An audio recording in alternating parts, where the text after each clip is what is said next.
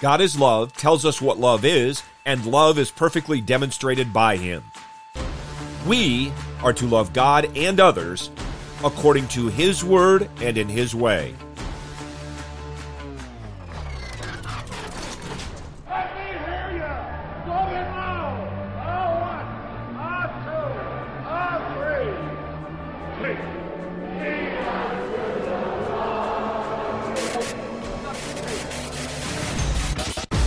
Welcome to In the Bullpen Up and Ready, a ministry of developing contenders.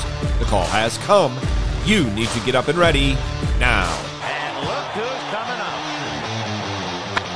High fly ball into right field. She is gone. Listen to what a couple of the saints and two of the great theologians in church history have written about love. First, Augustine. I define love as a movement of mind directed to the enjoyment of God for his own sake and self and neighbor for the sake of God. William Hendriksen wrote these words Genuine, deep seated, constant, and self sacrificing love for one another is the distinguishing trait of the Christian. Hear now from God who is love in his word as it's recorded for us in John chapter 13, verses 34 and 35.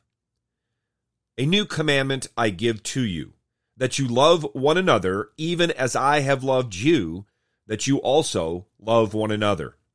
By this all men will know that you are my disciples, if you have love for one another. The new commandment given here by Jesus isn't the commandment to love. Love is the shortest summary of all of God's commandments. We are to love the Lord our God with all our heart, mind, soul, and strength, and we are to love our neighbor as ourselves. The new commandment is to love as Christ loved us.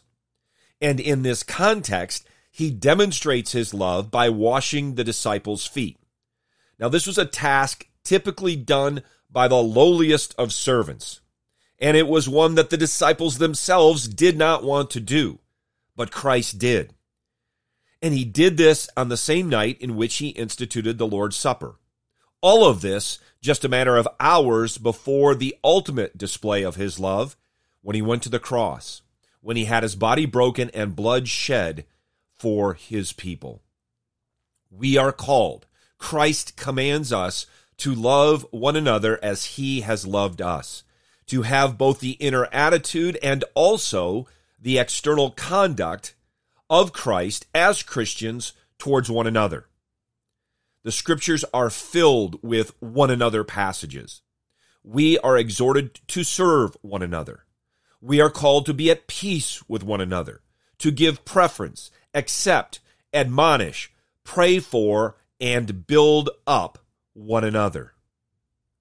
So here's the question Are you loving others as Christ loves you? Or are you putting your own interests first?